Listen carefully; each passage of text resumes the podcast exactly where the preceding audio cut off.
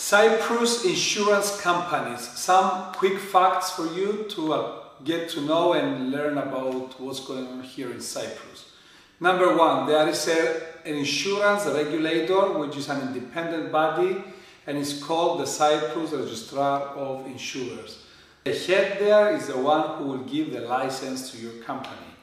Number two, if you are an insurance broker or an insurance agent, you need to have a license. To get the license, you apply through an audit and assurance firm like ourselves, and we can get you this license within three months.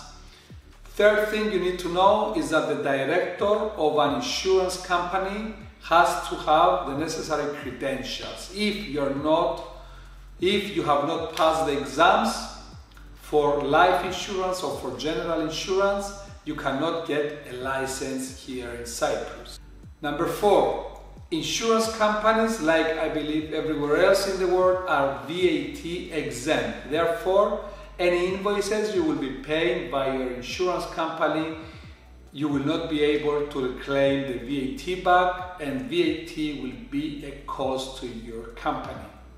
Number five, Passporting. Cyprus Insurance Company are ideal vehicles for Europe passporting.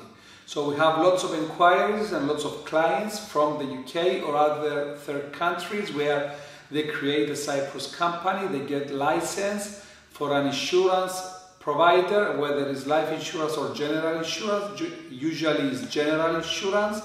So with the minimum requirements here in Cyprus, they get fast insurance license and they can sell their products and services everywhere else in Europe.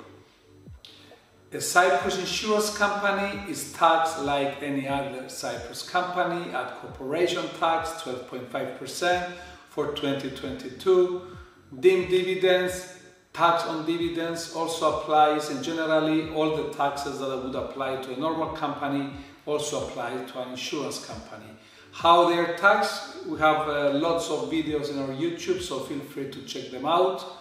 More importantly though, the presentation of the financial statements is different because an insurance company is different than any other trading company. So income, expenses and the terminology in the financial statements of an insurance company is totally different than the financial statements of any trading company.